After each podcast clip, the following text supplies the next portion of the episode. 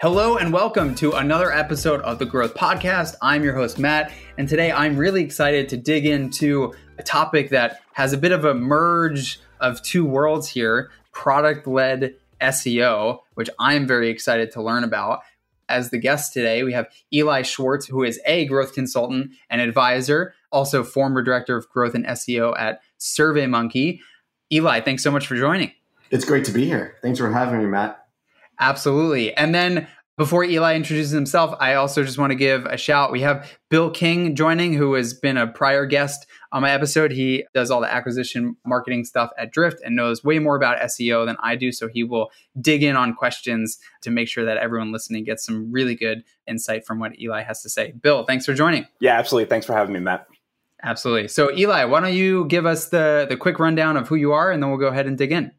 Yeah, thanks, Matt. So it's great to be here. I am a growth consultant and advisor, and I primarily work with companies on helping them increase their organic visibility on search engines, which is really not an SEO consultant. And I try not to build myself as an SEO consultant. And we'll dig into why my approach is a little bit different on this episode. But I work with companies on actually getting things done. So for all the people listening to this, who are within larger companies or companies, smaller companies that are becoming larger companies, they know that the SEO best practices are not how you actually make things happen because the larger the company, there are more people in place that just say, nope, that is not going to happen on our website. So, what I do is I work with companies and teams on strategies that will actually help grow visibility with all the bottlenecks and hardships and all the personalities and politics that prevent any good SEO and good best practices from landing and being successful. So, really excited to dig into how I go about doing that and great to be here. Thanks, Matt. Absolutely. So you've been doing SEO for like 14 plus years. And when we when we talked, as you had just mentioned, you said that you take a, a different approach than most classic SEO knowledge out there. And I mean, my my best understanding of SEO is like you focus on keywords, you get yourself ranked there, and then you wind up in search results. But as you said, you have a different take on it. And the term that you used when we talked was product led SEO. So let's start at the top how would you define product led SEO? And then we could dig into like examples and what it would mean to implement that sort of strategy. So, what does product led SEO mean to you? Yeah, so uh, I've been uh, in doing SEO for more than 14 years, most of that within large companies. So my experience is based on working with large companies rather than just focusing on the, the nuts and bolts and the tactics of SEO. And one of the things I discovered was that if you're running a really small site, you know, an affiliate site, you have the ability to sort of focus on keywords and do things that are potentially grayer. You know, build some back, like shady backlinks, do some guest posting, uh, and maybe we don't dig too much into backlinks, so we don't get any you know backlash. But do the things that really help you tactically get ahead, and then potentially get hit by a Google algo update, and then you know come up with some other tactics and come out of that issue with Google and try again and then go back in. At large companies, that's never going to work. And large companies actually work on a, a much longer time frame. So the way I approach this is more from a product standpoint. So larger companies will have lots of people in different roles. They'll have a product person, they'll have a marketing person, they'll have a content person. You know, that's not going to be a jack of all trades. You know, one of the things I discovered is, you know, companies I worked at got even larger. They split roles into product marketing managers who are just there to kind of tell marketers what to do and sort of bridge between the product teams. So the way I approach SEO is SEO is just another product with multiple inputs. So there's a content input, there's a design input, there's absolutely an engineering input.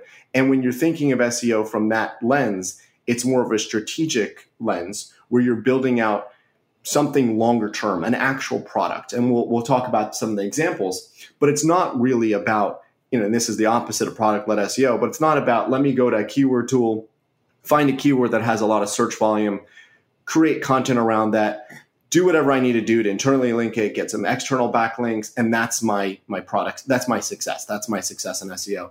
In a, a larger company, there are sales teams that will will pick up the ball and follow along with that user. So really, SEO is about building something that adds a new channel that brings in lots and lots of organic users that are looking for something the company has to offer. And this is by no means a fit for every company. You know many times i talk to saas companies and i turn them down for working with them on seo because i, I don't think seo is the right fit. I think it's you know it's not the right investment to put a bunch of money into building out an SEO channel when they should be doing you know partnerships or paid marketing. So really product led SEO in a nutshell is building a content product that scales onto itself rather than building out content that is the product. Yep, that makes a lot of sense. And one of the examples that you'd used for this when we chatted was around life insurance, like the examples that if you're a brand new company, you might not rank for quote life insurance. Could you talk through that, and then maybe I'll I'll let Bill jump in with some questions after that. Yeah, you know, this came from a, a recent conversation I was having with someone about Lemonade, and you know, as a, as a venture capitalist is looking into investing into a life insurance company. I guess that's like Lemonade. So if you're starting a life insurance company today and you want to generate organic traffic, so if you approached it from a typical SEO standpoint, you'd go to a keyword tool and you would search the life insurance vertical, and at the top of that would likely be the word life insurance. And they would have thousands or hundreds of thousands or millions of searches per month. So you would commission your content team to write a lot of content that used the word life insurance, made sure to have the word life insurance in the title. Now, if you go to Google right now and you search the word life insurance, you're going to be facing a massive uphill battle to ever rank on that. And I think you wouldn't ever rank on it because you have companies that have been selling life insurance and building brands within life insurance you guys are in Boston, so Mass Mutual, you know, you have all the biggest insurance companies, they already have that ranking on it. They already have the visibility for it. So you as a startup, you're going to try to optimize towards that word life insurance and hope that somehow someone appends some words to that query or hope that somehow someone decides that the first 10 pages of Google isn't relevant to them and they go all the way to the back and they find you. So I don't think that would be the right approach to generate organic traffic for a new life insurance company that is sort of innovative and doing something that wants to generate organic traffic. And we can talk about some things they should do, but just going straight after the biggest keyword in the vertical is likely never going to be successful for them. That's great, Eli. I think I think one thing we can all relate to is is the problem of distribution, right? We're all trying to get more traffic. We're all trying to get more users of our product. Let's take the life insurance example. What are the types of questions that a company like that would be asking and then how do they kind of go from the question asking to product led SEO as the the clear direction they should go in? Yeah, so uh, in this conversation I had with the VC, he actually asked me how I'd approach product led SEO. So in this case, I would say you would want to get at the user from a different perspective. So if the user queried life insurance, they're potentially looking for the biggest brand. They're going to see Mass Mutual. They're going to see Aflac. But now there are other many many other queries related to life insurance that you can be innovative on you can be creative and you can create content around. And you know we are talking about life insurance. Uh, i apologize for being morbid here but you could now create content around your likelihood of dying. So like this is how much i weigh this is where i live this is my lifestyle. What's the likelihood i'm going to die? Now for each of these search queries for each of these pages, there's potentially not a lot of search volume, but in the aggregate, there's a lot of search volume, and it's certainly not as competitive as just trying to rank on the word life insurance. And this is where you come into a product, which is you know what I call product-led SEO. So you're building a product around scaled pages. So you're not creating one blog post, which is I'm 55, I smoke, and I eat steak every night for dinner. Your likelihood of dying tomorrow is high. It's really like you're creating content around what are the healthiest cities and your life expectancy in that city. What are the healthiest activities in the life expectancy in that city? What are the least healthy activities? So it's a scaled content product, which you're going to have content writers, but they're not necessarily writing a post or a page for each of those topics or queries.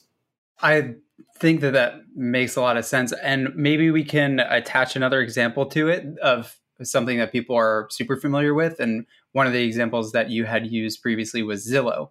Yeah. So I don't have that much insight into the founding of Zillow. And, of course, know some SEO folks that were part of the team, but I don't know what their initial focus was. But I can be certain that when they were starting the site, there was wasn't a chance they were planning on ranking on the word mortgage loans. One of the places I actually learned SEO was working in the affiliate space around mortgages, hyper competitive, lots and lots of shady tactics.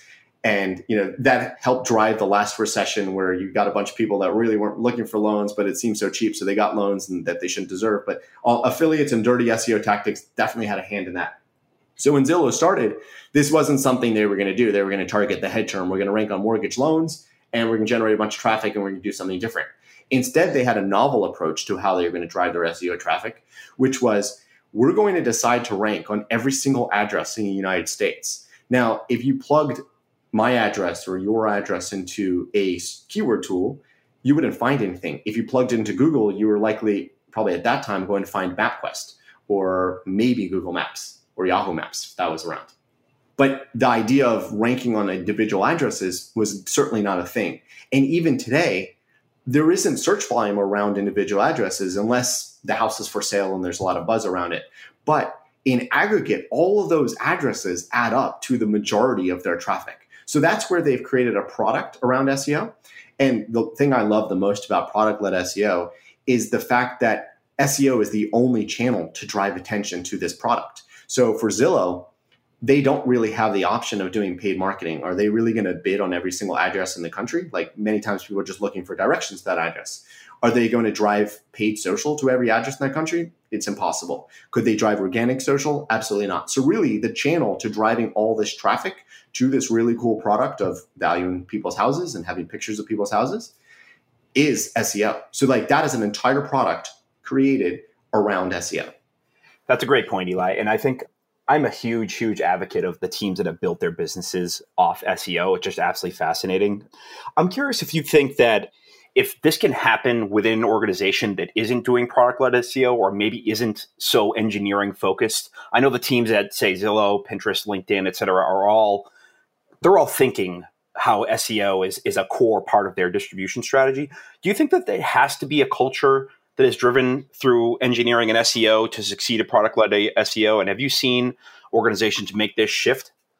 Yeah, absolutely. So, one of the things that I find is that when I'm talking to marketing teams, so let's say I talk to a CMO, they don't have any political capital to work with the product team and they just want to create content. So, in order for them to really build out a sustainable SEO product, they really need to get that capital with the engineering team. They need to get the capital with the product team and build something that's sustainable for the entire company.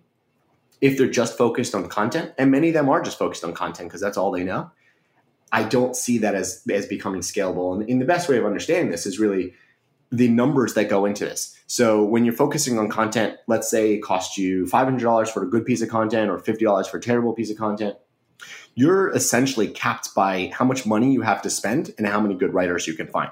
So if you're really, really good at this, maybe you'll have 30 pieces coming out a month, but that's, you know, you count that up by the year. That's not that impressive, 360 pieces for the whole year. So you want to just continue to scale that. And like, what happens after 10 years? So 3,600 pieces, that's not very big. But when you come up with a scaled product led approach, the idea of having a million pages or 100,000 good pages that all drive organic traffic, that becomes a possibility. So you do have to pivot to that mindset. You do have to get the buy in. And the truth is, marketing teams aren't completely siloed. Product and engineering teams do help them. They just have to help them on the right things. So rather than helping them on, like, hey, here's a quick you know fix for making CMS, it's like, how do we make this CMS scalable? How do we make it so we can create massive amounts of content that add a ton of value to users and that will grow our organic channel? Do you think that this needs to be owned by the marketing team or can it be owned by the product team or does it have to be like a shared responsibility? Like who should lead this effort? Yeah, that's a, that's a, a good fundamental question. So it is owned by the marketing team because SEO is viewed as a marketing channel. However, the teams I love working with, they usually are called growth teams. So they they bridge the gap between marketing and product and they can do both and the marketing will sort of roll into them and product will sort of roll into them. So the reality is, is it's usually going to be owned by marketing. So we have to live within that world. In that world, I help them to make the right asks or help them to understand the right asks. So again, like I do think that marketing teams, you know, they're not siloed. Let's say even, you know, a brand marketing team, someone is creating the assets for them. Someone is negotiating the deals for them, right? No marketing team is just completely siloed. And if they were siloed, that would just be an agency. You could just outsource that to an agency and they do the marketing for you and they just check in and send you an invoice. But if they figure out the right asks and they figure out which way they want to grow, they can completely get that buy-in. And the truth is, they're creating a product. So why would product not be involved? Yep. And do you feel like it could only be effective if it is owned and run in-house? Absolutely. Yeah. I think that SEO is something that you really, really need to understand what the product is. You need to understand the growth angles. You also don't want to make any mistakes that get you in trouble with users or search engines.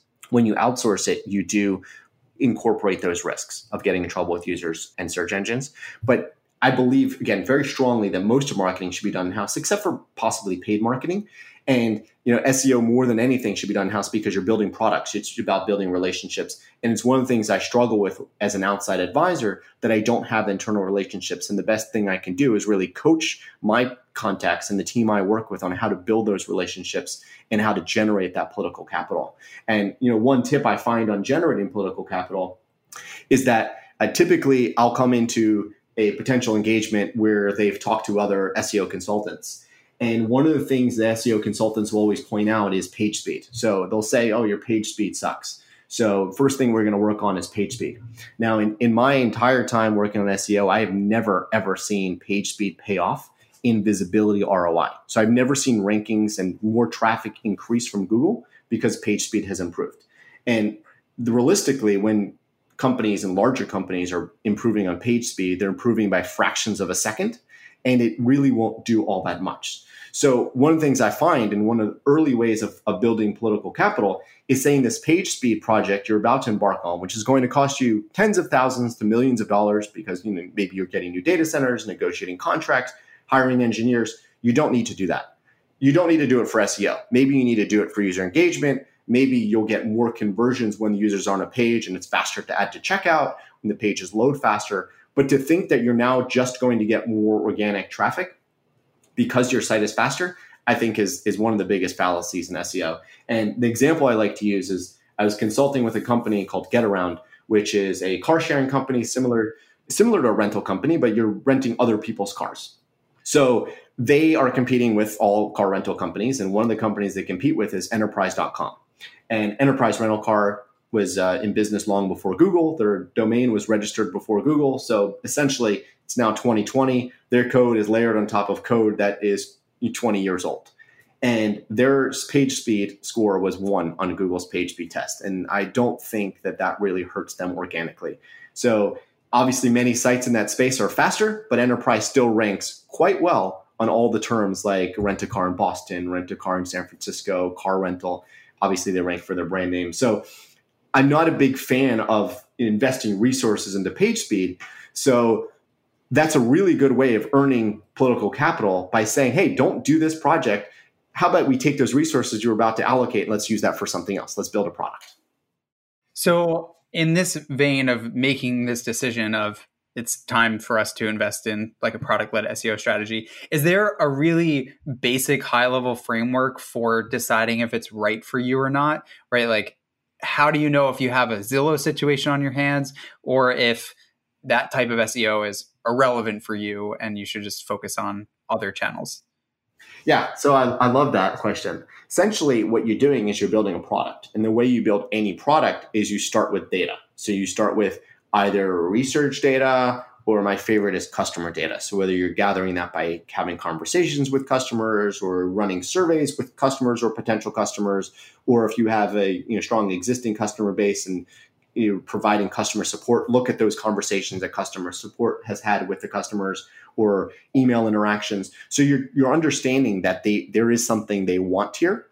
And that's your validation that you're going to build something. Now, in many cases, I don't know if you know you're familiar with blue ocean versus red ocean strategies, which is this idea of like a red ocean is where everyone else is. You know, they, let's say you're creating a new taxi service. A red ocean would be my new taxi service is just going to be cheaper than all the other taxis, or I'm going to have more comfortable seats. A blue ocean would be like, forget taxis, I'm making Uber. I'm just going to you know have non-taxi drivers and non-taxi cars be my taxi service. So, and their growth, obviously, you know, they're growing into a space where no one else already was. So applying that to SEO, blue ocean versus red ocean SEO. So blue ocean SEO would essentially be there is no keyword search volume when I use a keyword search tool because no one else has created that content. That's exactly what Zillow did.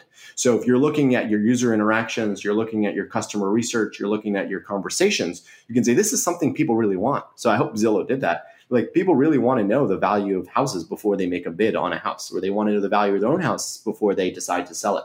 So using that, then you build out the product. So that's the first thing I would do. Like approach it as you're building out any other product. Is there product market fit? What's our MVP to learn whether this is something people want? What's our beta to see what we can learn from that first iteration? I love that because I think especially in SEO, sometimes it's really hard for people to really state what their competitive advantage is. I think what you're you're cluing in on here is that these are specific hypotheses that have led people to strategies that have helped them grow. I think it's fantastic. Yeah, and, and the thing I, I would add here really is that again, you're building out something based on what users want. And you know, just to add in a little bit of you know technical SEO and jargon here. So BERT, the algorithm update that Google launched last year, many people on the search blogs they said, "Oh, BERT launched, but I didn't see any change." And that's because that was an AI update based on search queries. So it's suggesting queries and putting people into completely different search queries than they intended or thought they intended. But Google's saying we think you want that. So going back to life insurance, you type the broad word of life insurance, and then Google saying, well, you want life insurance costs or life insurance companies. So they're trying to understand what you want. It's based on past queries, it's based on time of day, it's based on a lot of things, AI. And the best thing about that is the rankings aren't changing. It's just the query the user looks for changes. So that's where I think not using a keyword search tool is so important because the, the truth is when you use that keyword search tool, it's still going to say life insurance is a very popular query. But the reality is, is that Google is pushing people to not search that word. They're pushing people to search something more specific to them or more specific in general. So let's say let's say that a listener is someone like Bill and Bill I'll let you lead these questions cuz you are the person that would be wondering this like let's say that we've decided that you know eh, we want to implement product led SEO. Bill, what are the types of questions that you would then ask there, maybe about resourcing or things like that? Yeah, I, I guess it would just be like, how do you start solving for this problem? Like, what what are the what are the ways you would approach the problem of product led SEO if you were to say start this in your org? So the first, very first thing is to sell it. To sell the idea of building something long term. So very often, and Bill, we all know folks like this, SEO consists of daily tactics. Like I'm going to go in and I'm going to update my title tags. I'm going to go in and I'm going to build 10 backlinks or send emails and reclaim some links. Or I'm going to add image alt tags on all of my images. Those are pure tactics. When I see an SEO roadmap, it usually consists of not even a quarter of those tactics the idea first is to sell something which is going to be long term to say like i don't want i want to move beyond tactics. I want to move beyond x amount of pieces of content per month. I want to start focusing on something long term who is our search user? Something you might want to do first is figure out personas. Like who are the people searching and what does their buyer journey look like? And i want to start building content towards that. This is not a one month process. This is a six month process a year long process a two year long process. So it begins with selling the idea of like please don't measure me on daily traffic, measure me on the product I'm building. So within an organization, you have to create that paradigm shift towards this is a product, this isn't going to launch tomorrow. We're being forward thinking and we're doing it towards users. So that's the very first place I would start. Now, assuming you get that sold and you get buy in on that, I start building out a product roadmap, just like you build out any other product roadmap. First thing I need to do is research. Next thing I need to do is start mocking up designs. I need to get people on board the team. I need to figure out launch dates. I need to figure out budgeting and resources, like all the things that you would do in launching any sort of product. And as you dive into this, you figure out the things you'll need. So let's say you're you're listening to this and you're fired up and you're thinking to yourself, I can't wait to get started with product led SEO. Where do you start with the resourcing? You mentioned something about creating an MVP, which I love the idea of starting light on resources, validating the idea that it can work for your brand in your specific niche in your vertical. How would you advise people who are maybe thinking themselves, how do I get started? Like, what type of resources should I be thinking about? Maybe they don't have a full team where they can just say, hey, design, content, engineering, etc. Like, how would you guide someone to creating an MVP for this so that they can prove it out and then scale it across their team? Yeah, so I think it's a, a we should pivot to a different kind of question here, which is like, what kind of person do you need to be? And I'd say like too often SEO and marketers, they want to fit into a neat box, which is I'm going to do my SEO tactics. And I'd say like that could be career limiting because you're you're just going to go from company to bigger company and continue to do the same tactics at a larger company. Now, if you pick up other skills outside that, let's say product skills, and you know, luckily for me in my career, I accidentally ended up reporting to a product leader, which is what changed my mindset towards the way of approaching SEO. I discovered that product people make a lot more money, growth people make more money than marketers and SEO practitioners and SEO tactical leaders. So I'd say like the thing you want to do there is figure out who do you need on your team. So if you're a founder, you need someone that isn't just a marketer and understands SEO. You want someone that is a numbers person. You want someone that understands how to do research. You want someone that understands some technical aspects and can communicate with engineers and has some product jobs. If you are a marketer yourself, I'd say like emulate the product people. Or if you're in a small company, read up on doing product. Like try to expand your role. If you're narrowly focused on just the people I have, I have an SEO person who's just a marketer, just knows technical SEO, that might not be the way you're going to be successful at product led SEO makes a lot of sense. And I, I, I, am I'm just curious. So if you're driving this this motion internally at, at your org and you're thinking to yourself, this sounds really exciting. What are some maybe some pitfalls that folks go through when they start going down the path of product led SEO that they should be thinking about, or maybe some areas that you've made mistakes or seen other folks make mistakes where it would help them be more successful out of the gate? Yeah, the biggest pitfall is not understanding how big of a paradigm shift this is. So, like, I've sold this many, many times within organizations. Now, Bill, you and I know that the way people measure SEO is with rankings. All they care about is the damn rankings, right? So, you go into a, a meeting and you sell them on this product led SEO. And then when you're done, they're like, okay, this is awesome. Like, you get engineers, you get everything you want. And then they're like, why aren't we ranking for that keyword? And you're like, what the hell? I just told you like this is not what we're going to do anymore. We're doing this whole different thing. So that's the biggest pitfall is like you have to keep selling it. You have to get them. You have to like lose a good ranking and say, you know what, it doesn't matter. No one ever converted off that ever, ever. Like that is a dumb word. Like I, I work with some larger companies and they have like their their pages where they generate tons of traffic and it's completely useless traffic. It's vanity traffic that doesn't convert into anything at all. So if they lose the rankings, so their traffic goes down. Maybe their board wonders why they don't have that ranking anymore. Maybe their board wonders why like there's a decrease in traffic, but it never will impact conversions. Like there's a company I've been working with for a really long time. Somehow they fell into the niche of spam. So like people, it's user generated content. People upload porn stuff. People upload all sorts of non-English spam, so it's harder for Google to identify. But they're also a really good sites, like a lot of really good content, and they're constantly getting hit by Google and Google's algo updates, and it never ever impacts their revenue because all that content is useless. It does not convert into anything. All it does is drive terrible traffic. Luckily for them, that it's not a large portion of their site and the rest of their site does not get hit by Google. So that's really the idea is like you have to continuously to sell this that this is not going to be out rankings. This is not short term. This is a complete mind shift on the way you're going to do things. And I, I'd say that's the biggest pitfall. It's like you're working on it for a month you go and do a report, your status update, which is I gathered 10 customers and I learned new things, and here's the product I want to build. And they're like, how come we uh, move from position four to position five? And you just like your head just hits the table. So that I, I'd say is the thing you have to be aware is likely going to happen. Right. It's a strategic decision to invest in this more so than it is a tactical decision. And people fall in the trap of thinking that it's a tactical decision. Exactly, because that is the way people always approach SEO. I can't tell you how many times like I've worked with teams and then they get an email from a board member or an investor and they're like, you know, you're working on this SEO thing, but you're completely failing because you're not ranking on this one keyword that your competitors ranking on. And they're like, that's not a converting keyword. It doesn't really matter. So that that's all they care about. And then the team I'm working with is spun up in circles and building reports. And they're like, how come that keyword doesn't seem to convert? Like, because it doesn't convert. It's a waste of time. Like all the effort you put into that is a waste of time.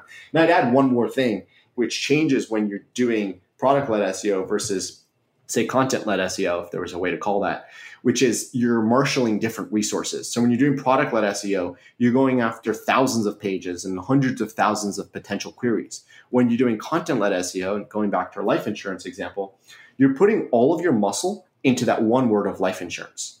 And you might completely miss that there's other queries that you're generating traffic on. There's companies I've worked with that their top queries are words they've never used on their site, just Google decided they're relevant for it. So you're putting all this muscle into it. You're building links, you're building content, you're building internal links, and you're reporting on it. And maybe it's failing or maybe it's not failing, you just don't know. But the idea is like you're putting all that, that effort in and you may not ever be successful. Whereas when you do product led SEO, you're putting all this effort in a product, guaranteed will be successful at some way or another. Like Imagine Zillow was focused only on one word, or Imagine Zillow was focused only on one address. And they just didn't know that they suddenly had traffic on the entire country. Yep. Any last words of wisdom that you want to leave us with before we depart here? Yeah, I mean, based on the the target audience you mentioned that listen to the podcast, and you know, it's great to be here. Is there are many growth practitioners and company founders. I would say no matter which bucket you fall into, if you're a growth practitioner, the best thing you can do for your career, or if you're a consultant, or if you're just dabbling on this on your own, the best thing you can do is expand beyond what you're doing on for SEO which is if you think longer term, like if you're building out a two year roadmap, you're creating job security for you for two years. Whereas if you're not building a two year roadmap and you're focused on one keyword, can't tell you how many times I've been called to the mat where, hey, we lost our rankings and like I was afraid I'd lose my job. But when you're building a you know two year roadmap, at least you have job security for two years and as long as everything keeps hitting those milestones. If you're a company founder and you're building out something and it's tactical SEO, it's incredibly frustrating when you're not successful. But when you build out a product, it should tie in with what you're doing as a company. And you'll feel so much better about SEO because you're not splitting resource between this is what I'm doing for SEO and this is what I'm doing for the company. It should be all one and the same. Love that. All right, Eli, thank you so much for joining today. I learned a ton and I really appreciate you jumping on here with us. It's great to be here. Thanks, Matt and Bill. Absolutely. Bill, thank you also for joining. You asked some better questions than I would have had, so I appreciate that as well. Pleasure to be here. For those of you listening, if you like this episode, there's plenty more like it. Hit that subscribe button, check them out. If you have any feedback, anything like that, my email is matt at drift.com. Shoot me a note. Would love to hear anything that you think, things that we should have as topics, guests, whatever it might be. Thank you for listening. I really appreciate it. I know there's a ton of other stuff that you can listen to and spend your time on. So I am very thankful, and I will catch you on the next episode. Thanks.